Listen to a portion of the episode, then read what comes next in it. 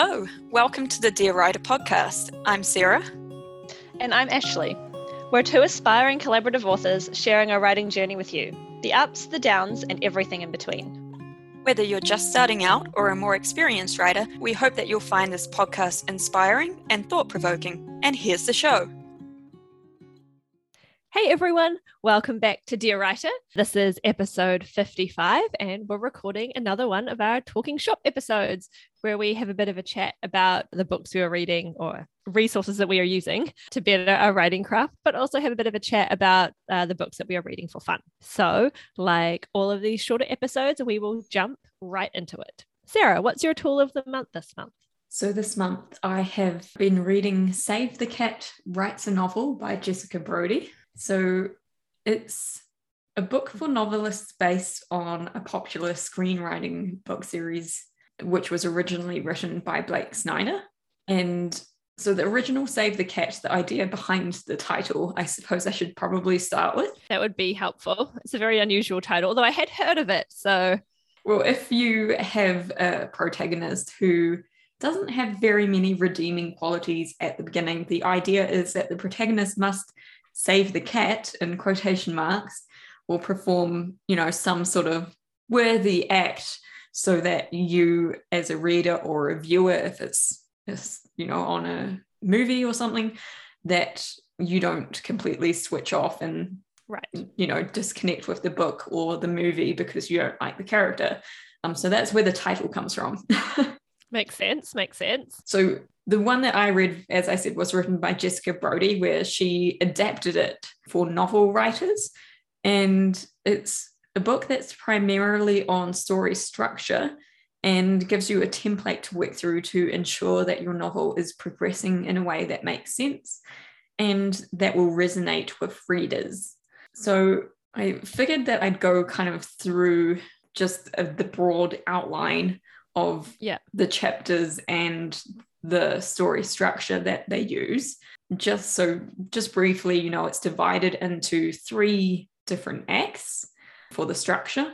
And so the idea is that you have to have these particular elements in your book for it to kind of make sense, and that every decent book does have these elements of story structure within it. And, you know, it's not trying to be formulaic or anything because some people might be like oh you know if you use that template then you're just going to get like a, a book that's really flat and has no real life to it i guess if you know what i mean. Yeah. But i kind of agree with jessica brody on this that i don't think it does that because i think the elements themselves are like so broad and they're really just like markers along your route to writing a novel that it's not going to affect like the content of your book so you can mm-hmm. still have a really great book and put it within these the structure and it'll make total sense it can be as original as you want it it's not going to degrade your book in any way um, or yeah. make it formulaic and so that said um, i'll go over the sort of elements as I've been calling them. she doesn't call them elements, so that's just what I've named them. But of each sort of act. So she says, you know, first you have your opening image, and every book has an opening image.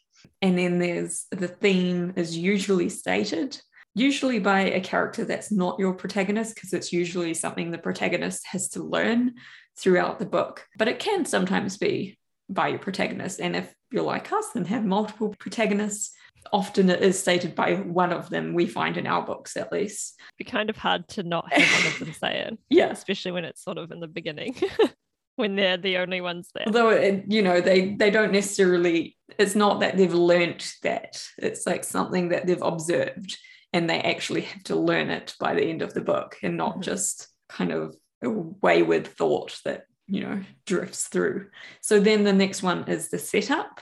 So before anything gigantic and life changing happens in your book, you know, you kind of have to establish a status quo, which is what the setup is about.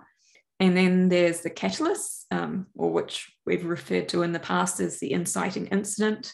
So the thing that changes the character's world. And then there is a debate. So what goes on after the catalyst of like, how do I deal with this? And then it goes into Act Two, which is a break into two. And the break into two is like they're finally come to the decision and they're like, you know, putting things into action.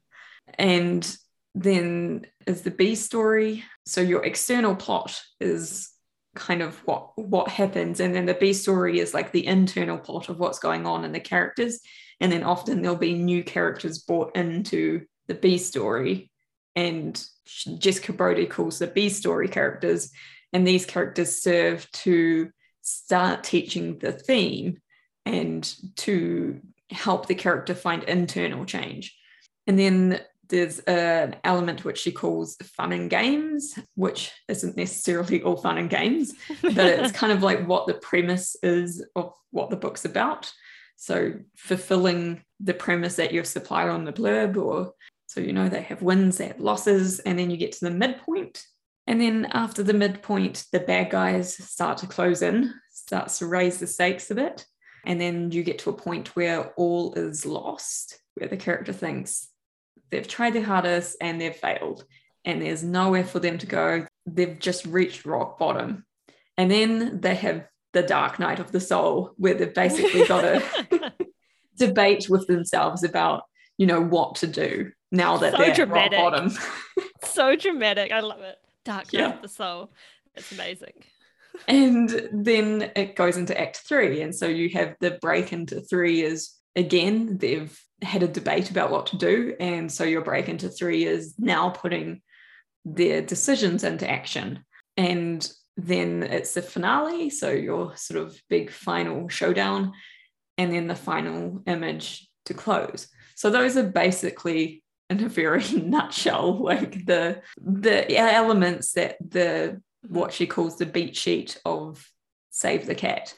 And it is a very like when you go deeper and you read the book and you read into the elements, you kind of see how it does really work together and it helps to raise the stakes in like a progressive way.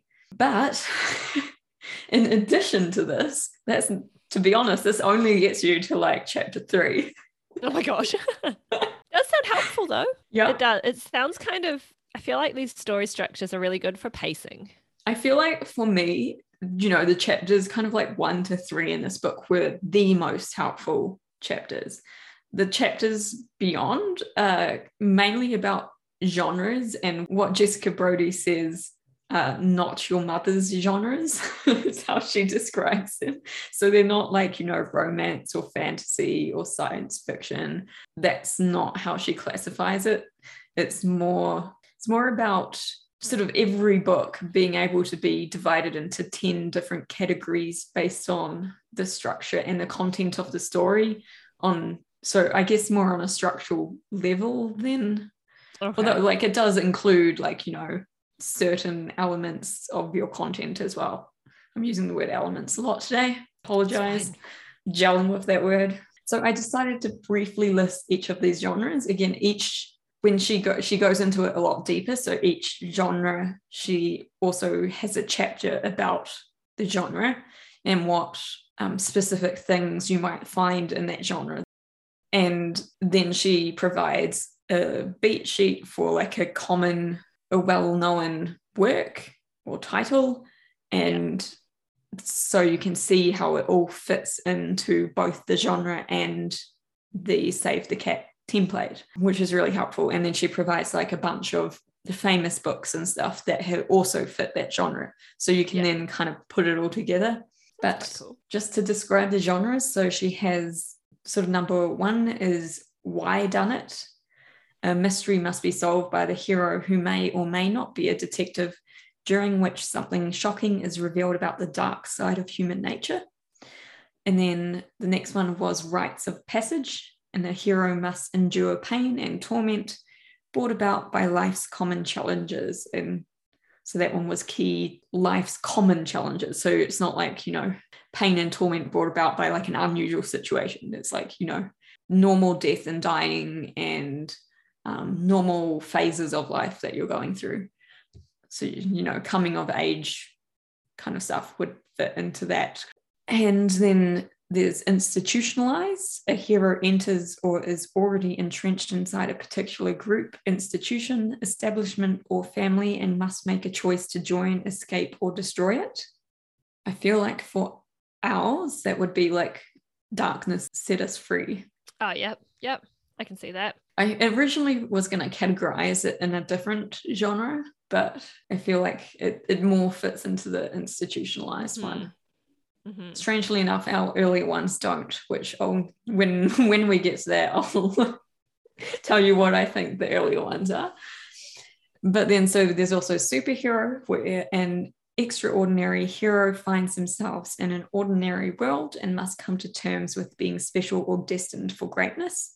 So she put the likes of Harry Potter, but interestingly, it's not his magic that makes him extraordinary, it's the fact that he's the chosen one because everyone in the world has magic. So that Yeah. doesn't make him like any more special. And then there is Dude with a Problem, which is an innocent, ordinary Love it. hero, finds themselves in the midst of extraordinary circumstances and must rise to a challenge. So I feel like when the rain falls is definitely Dude with a Problem. Yes. I'm not really sure about Price of Pandemonium. She did say like things can cross several genres. So Okay. I don't know whether it's a cross genre, genre bleh, whether it's a cross genre one or whether I'm just not seeing it fully yet. So another one is Buddy Love. So a hero is transformed by meeting someone else, including but not limited to love stories, friendship stories, and pet stories. So most your romances would come under this umbrella. And then there was Out of the Bottle. An ordinary hero is temporarily touched by magic, usually involving a wish fulfilled or a curse bestowed. And the hero learns an important lesson about appreciating and making the most of reality. And I feel like this is probably closest to our ancient Greece novel. I was thinking that as well when you were saying it, Yeah. or at least a combination of this one and the one from When the Rain Falls. Mm, well, I was also thinking that it could be partly the next one as well, which is Golden Fleece. A hero or group goes on a road trip of some type, even if there's no actual road, in search of one thing and winds up discovering something else themselves. So I thought that it could be kind of that as well. And I kind of thought Darkness Set Us Free might originally sit within this, but then when I read institutionalized, I was like, mm, I think it's more institutionalized. I would agree. Yeah, there are kind of lots of travel in both of those stories that we wrote, and they certainly need to discover themselves. But yes. yeah, that's all I can say. so, and then the last genre that she wrote, so there's 10 in total, was Monster in the House. A hero or group of heroes must overcome some kind of monster, supernatural or not, in some kind of enclosed setting or limited circumstances. And someone is usually responsible for bringing the monster into being. So, you like sort of Frankenstein, for example, where Frankenstein was limited to the getting revenge on the family. So that was like the establishment or the closed setting. Right. Yeah. But, you know, you see a lot of horrors in that particular genre. But yeah, so those are obviously not your usual genres, but one way of categorizing your book. It kind of makes sense though. Yeah. And you can kind Except of see what I Pandemonium. yeah. I haven't quite. hmm, I feel like it might be just dude with a problem again, but I'm not 100% sure. Hmm. Well, yeah. Hmm. Yeah. Think about it. I'd have to like think about it a bit. Oh, did I? I think I missed one actually. Did I say Fool Triumphant? no. No. Yes, so I missed one, which was Fool Triumphant, where an underestimated underdog hero is pitted against some kind of establishment and proves a hidden worth to society. And that was the other one that I thought could potentially be the price of pandemonium. That one kind of fits. Maybe like a mix of that one with the dude with a problem, Maybe. whatever it was called.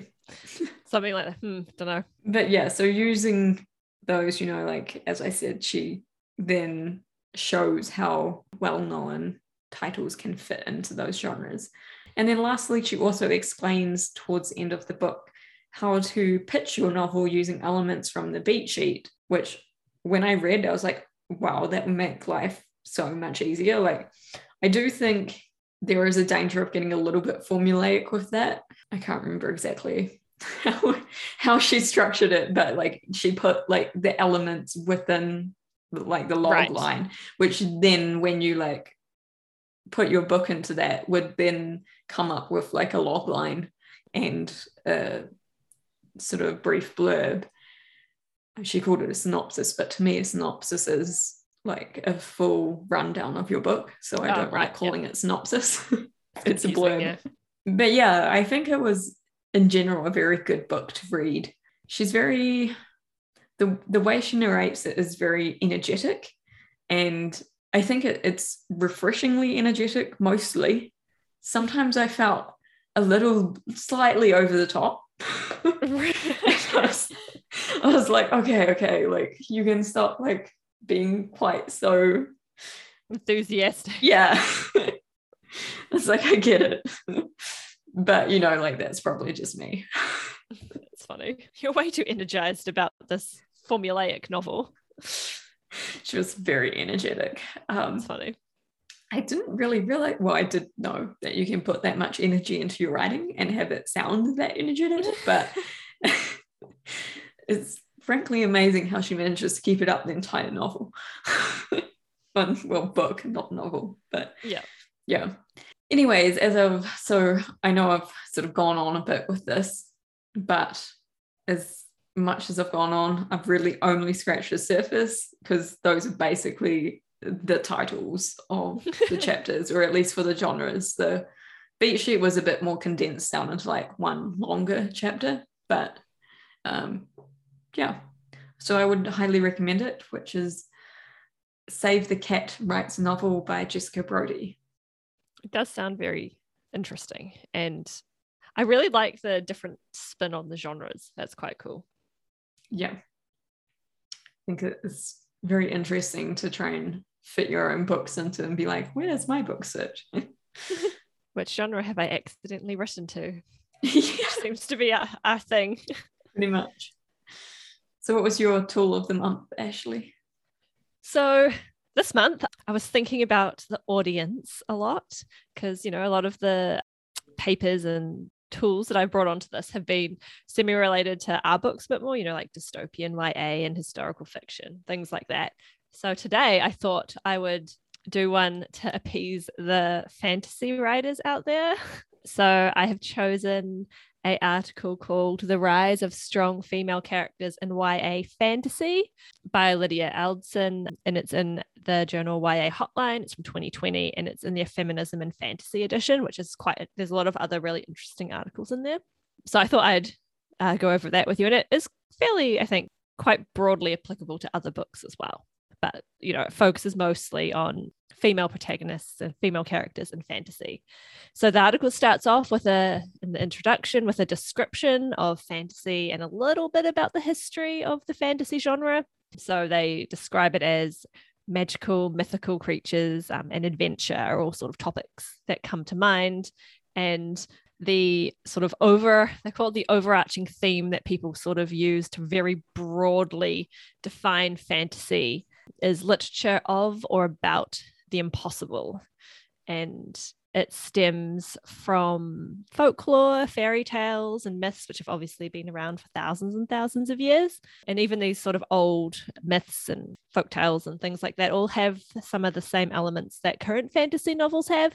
So, touching topics like morality, the hero's journey, I mean, the presence of impossible things that happen. So, that was the introduction, you know, kind of getting us into the genre a little bit and then you know it kind of moves on and then they t- start talking about the other common tropes that are found in fantasy. So you know the classic brave handsome prince with the beautiful helpless maiden that needs to be saved. So that's sort of the jump that's come from you know old fairy tales and then had moved into the fantasy genre. And historically this was pretty much kind of where the female characters ended um, it was a very male dominated genre. Uh, so lots of masculinity and very, very rarely included female characters. And if there were any, they are typically, you know, very one dimensional and kind of only served the purpose of like literally of the story of the male protagonist going along his journey or whatever the story may be. And she even kind of says it's present in quite a few sort of recent YA fantasy books. So things like Harry Potter, Percy Jackson, um, and she says the Secrets of the Immortal series. So I was like, that's actually quite interesting. Like they do have female characters. And I guess like Hermione's, although she's like stereotypical, like the smart one, if that makes any Mhm. sense. There's not actually a lot of secondary character too. yeah, so there's not actually a lot of, you know, depth to the female characters. So I found it quite hilarious that the author of this paper then specifically focuses in on Twilight. I was like, okay, where is this going? So obviously Twilight's they classify it as paranormal fantasy and they kind of describe Twilight as sort of a, a turning point for having female protagonists in fantasy books not exactly in a good way though so they kind of say that all the books like twilight and the ones that followed all had the same type of female protagonist. So which is the two-dimensional very reactionary protagonist where all the secondary characters shape her decisions directly. And i was like mm, yes that does sort of make sense. Like she's not really her own person. She kind of is just determined by you know the male characters surrounding her basically. Well, I think she's presented very much as like the the victim of what's happening to her rather than a driver in her own story. yeah exactly Right. yeah Helpless So- maiden that needs to be rescued. yeah but i guess from the perspective of the helpless maiden which is i guess you're like well they're the main character but is it really much different so apparently there was a, a study done where female teen readers were interviewed about their reactions to twilight and bella is her name right bella yes. Yeah. It came out of me and i was like i haven't like watched like, like, wow, where did time." that come from? pretty much. And the quote from the article was that female readers basically reject Bella and feel better about themselves because, in comparison, they have more defined personalities and interests, which I thought was hilarious. I was like, oh my gosh, I guess it's true. You're like, well, at least I'm not her. I remember doing just on a side note, I remember one of my nursing lectures when back when I was in nursing school, it was on I mean, I don't mean to make fun of any any shape or form of like any family violence, but we had this pamphlet that because we had like some presenters come and they gave us this pamphlet that like you know showed the warning signs of like a controlling relationship and I was like, oh my God, you know, Edward ticks every single one of these warning signs. oh my God. like threatens to kill himself if she. like, Oh dear. like, oh my God. like, really? it was. It was enlightening to, to see Yeah. how many of the warning signs of domestic violence he actually like emotional domestic violence. yeah. Had you just watched Twilight or read well, it was around that time, you see, because it would have been Ah. like 2000 and Oh, when the 2009, movies were coming out, eh? Yeah. That would make sense. It's fresh in your mind. Twilight. Exactly. Sorry, continue. No, it's fine. So, so that sort of brings us not exactly recent um, YA books, but kind of takes us to the Twilight-ish era. But thankfully, after that, there is quite a big shift from the post-Twilight years, which I find hilarious. How Twilight's the turning point. I don't know, but love it. Where suddenly we get a lot more, you know, with more genuine to a degree um, of female protagonists. So these are the ones she lists, you know, the Hunger Games and Divergent, these kind of female protagonists who she to like de- defines them as female protagonists who are tough and reject anything too feminine, which I guess is a good thing, but also a bad thing at the same time. It's like they've swung kind of Yeah, the other far. way. And I Yeah. did hear that like a lot of people felt a disconnection with Katniss from the beginning into like the only reason they at least Suzanne Collins successfully managed to save the cat, which was Prim in this story, right? Because she was so cold and tough that people couldn't connect with her until, you know, the only thing you see is how much she loves her sister. And so you're like, okay, You're like, I can get on board with this character for now. Maybe she's deeper than what you suspect. Yeah. Yeah. I have a quote here which I found amusing. So the the author says that um, Katniss and Tris crushed gender stereotypes and ate girls like Bella Swan for breakfast. Cracked me up. and she continues on. They didn't need a man to give them value, in brackets, but there were love interests regardless. Which I think is really a key part of teen fiction, though, is the love Yeah. interest. Definitely. Mm. Definitely. So then the author kind of goes on to say that, hey, yeah, there's, you know, it was great that they made, you know, these a lot stronger female protagonists, but obviously there's, you know, a lot of room to make more authentic female characters where she kind of says they kind of just made it sound like, you know, physical strength equals a strong female character, where that's obviously not the case. and that you know more accurate representations of women in fantasy are now desired and you know ones who are not just strong or not just like Bella Swan um, characters that are well-rounded uh, multifaceted and this is my favorite one have more realistic emotions. And I was like yeah I get that. I get that. Um, Yeah. and you know, kind of also saying that, you know, female protagonists can have weaknesses as well. Like they don't just have to ha- always have strengths, which I guess she kind of felt is what happened when they shifted from Twilight to, you know, the massive shift to the other ones that have all of these strengths and they're all amazing, but you're kind of like, maybe we need ones who are a little bit more realistic. And Which kinda Easier goes to relate that- to. yeah, because you read something, you're like, I, maybe I could like be like that for like a day. yeah. maybe before it's like too much for me. So she then kind of goes on to say that, you know, there has been change in this direction recently. She uses examples of Rey and Star Wars. I was like, yeah, unfortunately, I don't like Rey very much though. No, that didn't really vibe with me. I was like, I don't like her. And then I have never read the series, but Celaena from Throne of Glass series, apparently. I haven't read Oh. that, but it sounded kind of cool. And then the more updated ver- mm, versions of Cinderella and Beauty and the Beast that have been like the films. And I was like, yeah, I can kind of see that. Like they kind of try and make them be a bit more than just the princess Damsel in distress. yeah. yeah. So I was like, yeah, I can kind of see that. And you know, and then they she kind of went on to say, and other films as well, like Disney's Brave. And I was like, actually, my Rangers love Brave. That's like all of them, I think, apart from two, Brave is their favorite Disney movie. And I was like, well, that must Interesting. mean something. Yeah, so I thought that was quite cool. And then like Moana as well. So more really female characters.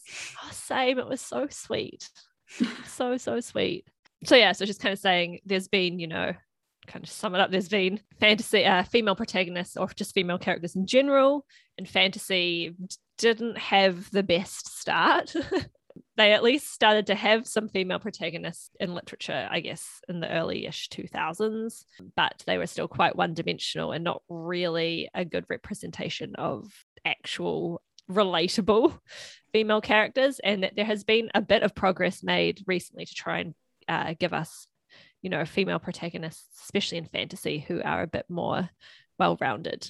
So i found that very interesting so anyways that was the article was called the rise of strong female characters in ya fantasy by Lydia Elston in the journal YA Hotline from 2020. But yeah, if you're interested in that kind of thing, one, they are open access. So you should check out the Feminism and Fantasy edition. There are a lot of really interesting articles in there, which, you know, if that's the genre you're just interested in in general, you might find something, you know, some interesting information in there.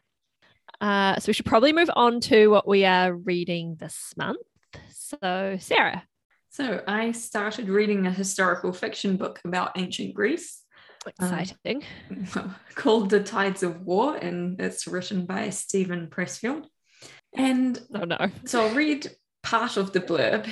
So the part of the blurb goes because it's a very long blurb. So I just sort of took the bit at the top. Narrated from death row by Alcibiades' bodyguard and assassin, a man whose own love and loathing for his former commander mirrors the mixed emotions felt by all Athens. The Tides of War tells an epic saga of an extraordinary century, a war that changed history, and a complex leader who seduced a nation. So it's very interesting to read because of the parallels, obviously, with our own book, even though they're set in different cities and different times. Like, I chose this one in particular because it wasn't fully about Sparta, for one. It's hard to find ones that aren't about Sparta, though. Exactly. So I was like, well, this is about Athens. So it was a bit closer to Thebes. And I I can't really remember to be honest, and I'll explain why shortly. But I think the time period is like somewhere around the Peloponnesian War. Okay. It's just before we have our book set, set okay. so I kind of thought it was a good place to start. But the only thing that I'm struggling with is that something that Ashley's talked about before is that although it's undeniably well written, and I think Steven Pressfield is a great writer, it is a very literary style. And I have decided that I clearly have very commercial tastes.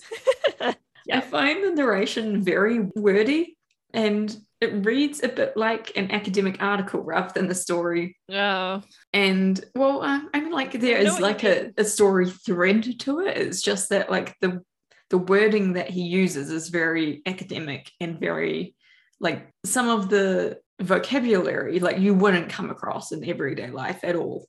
And because of this, I have to focus quite hard to understand what's going on as my brain just wants to switch off and is just not interested.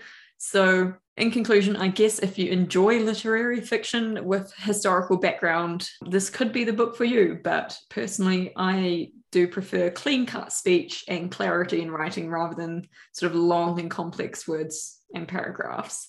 It seems to be a thing in mm, ancient Greek historical fiction. I, I, it's like a chore to I'm read like, it. Exactly, and I'm like, I don't know that I'm gonna finish. Like I'm about five chapters through, and I'm like, mm, I this is a very long book, and I'm not sure that I have that sort of stamina. so, yeah. Hopefully, our book's a bit more digestible. I, th- I think it's ours is very commercial compared to these ones that we've been trying to read. So maybe, you know, I think that's probably going to be a selling point because I'm sure people want to read about ancient Greece, but not everyone wants to read like a story that's more like a thesis and a yeah story. so so maybe you know that yeah also do well because of that. I don't know. But anyways, what have you been reading, Ashley? well, similar vein to yours, except mine's actually like a thesis rather than, you know, a novel that reads like a thesis.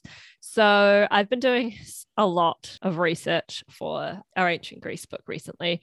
Kind of got to, I guess, kind of a, it's not quite the turning point in the book, but it's getting close to it where things start to kind of drift in another direction, which means I had to do a lot more research to kind of put everything into context. Mm-hmm. that makes any sense. Yeah, we're sort of coming up to the finale, but not quite there yeah, yet. We're not quite there yet. We're on the it, build.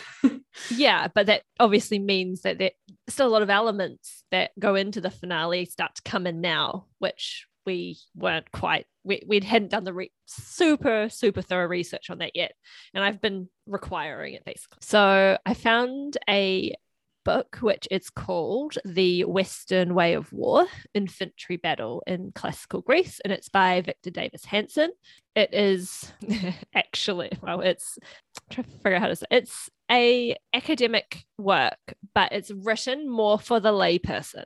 Yeah, it's like not an easy, easy read, but it's not in like full on academic language. Like it's, it reads like a novel kind of yeah so the the author i just have a little bit about him that i copied from wikipedia because he seems like quite the guy. He's an american conservative commentator classicist and military historian He's been a commentator on modern and ancient warfare and contemporary politics for the New York Times, the Wall Street Journal, the National Review, the Washington Times, and a number of number of other media outlets. So he's like quite this is like his thing. and I thought I'd just read the book because it's actually this book has been fascinating. And even if it's kind of even if you're not into, you know, you're not doing research for a historical fiction book, it's quite, you know, an interesting read regardless and readable as well. So The blurb is The Western way of war draws from an extraordinary range of sources Greek poetry, drama, and vase painting, as well as historical records, to describe what actually took place on the battlefield. It is the first study to explore the actual mechanics of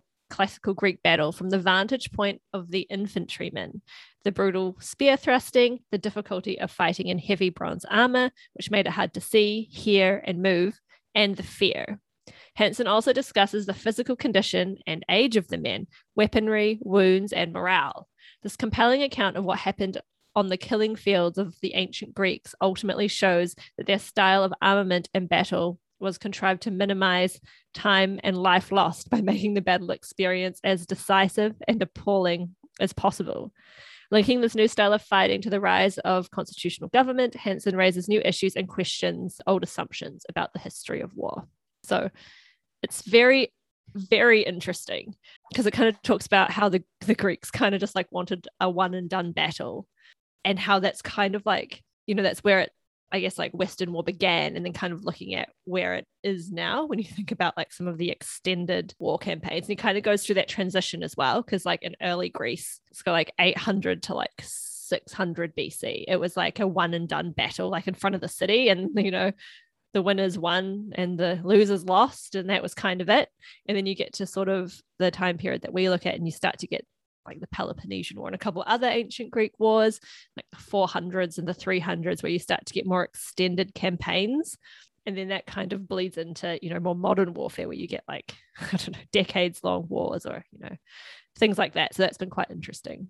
But the bit that I've liked the most is because it's from the perspective of the soldier, which is very helpful for what we're trying to do with our book. So it's provided uh, a lot of interesting insight into, you know, like how they would literally have to carry the shield or like how they wore their helmets before battle like they'd have them pulled all the way back because it was too heavy if it was like pulled forward and how like every soldier had a slave to carry most of the armor because it was so heavy and then they dress like some of them were like five minutes before the actual battle they would dress because it's so heavy and like stuff like that which i found very interesting.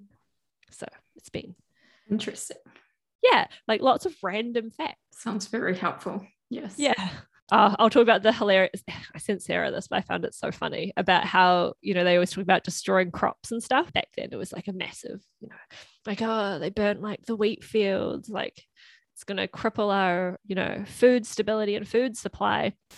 They were saying that like the grain fields are only actually burnable two weeks of the year when they're like a specific dryness and that's also the time when they have to harvest. So it was actually quite a problem if you wanted to burn someone else's grain fields because you would have to forfeit your own harvest season to leave like two weeks before your harvest season to get to someone else's harvest season to then burn their wheat in this like specific two week period when it's dry enough and then return back to your wheat or your grain to be able to harvest it and not like be of detriment to your own community.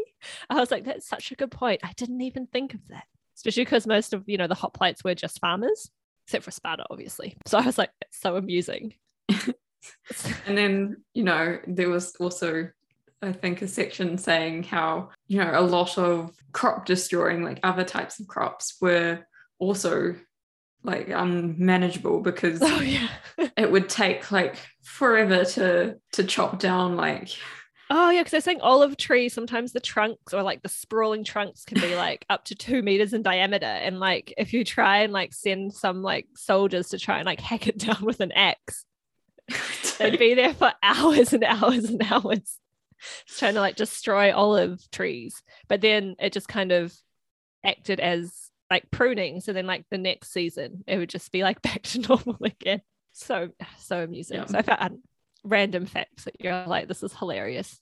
Picturing these like Spartan guys like having to like take their armor off because they're so hot from like chopping at this olive tree for hours and hours in a field.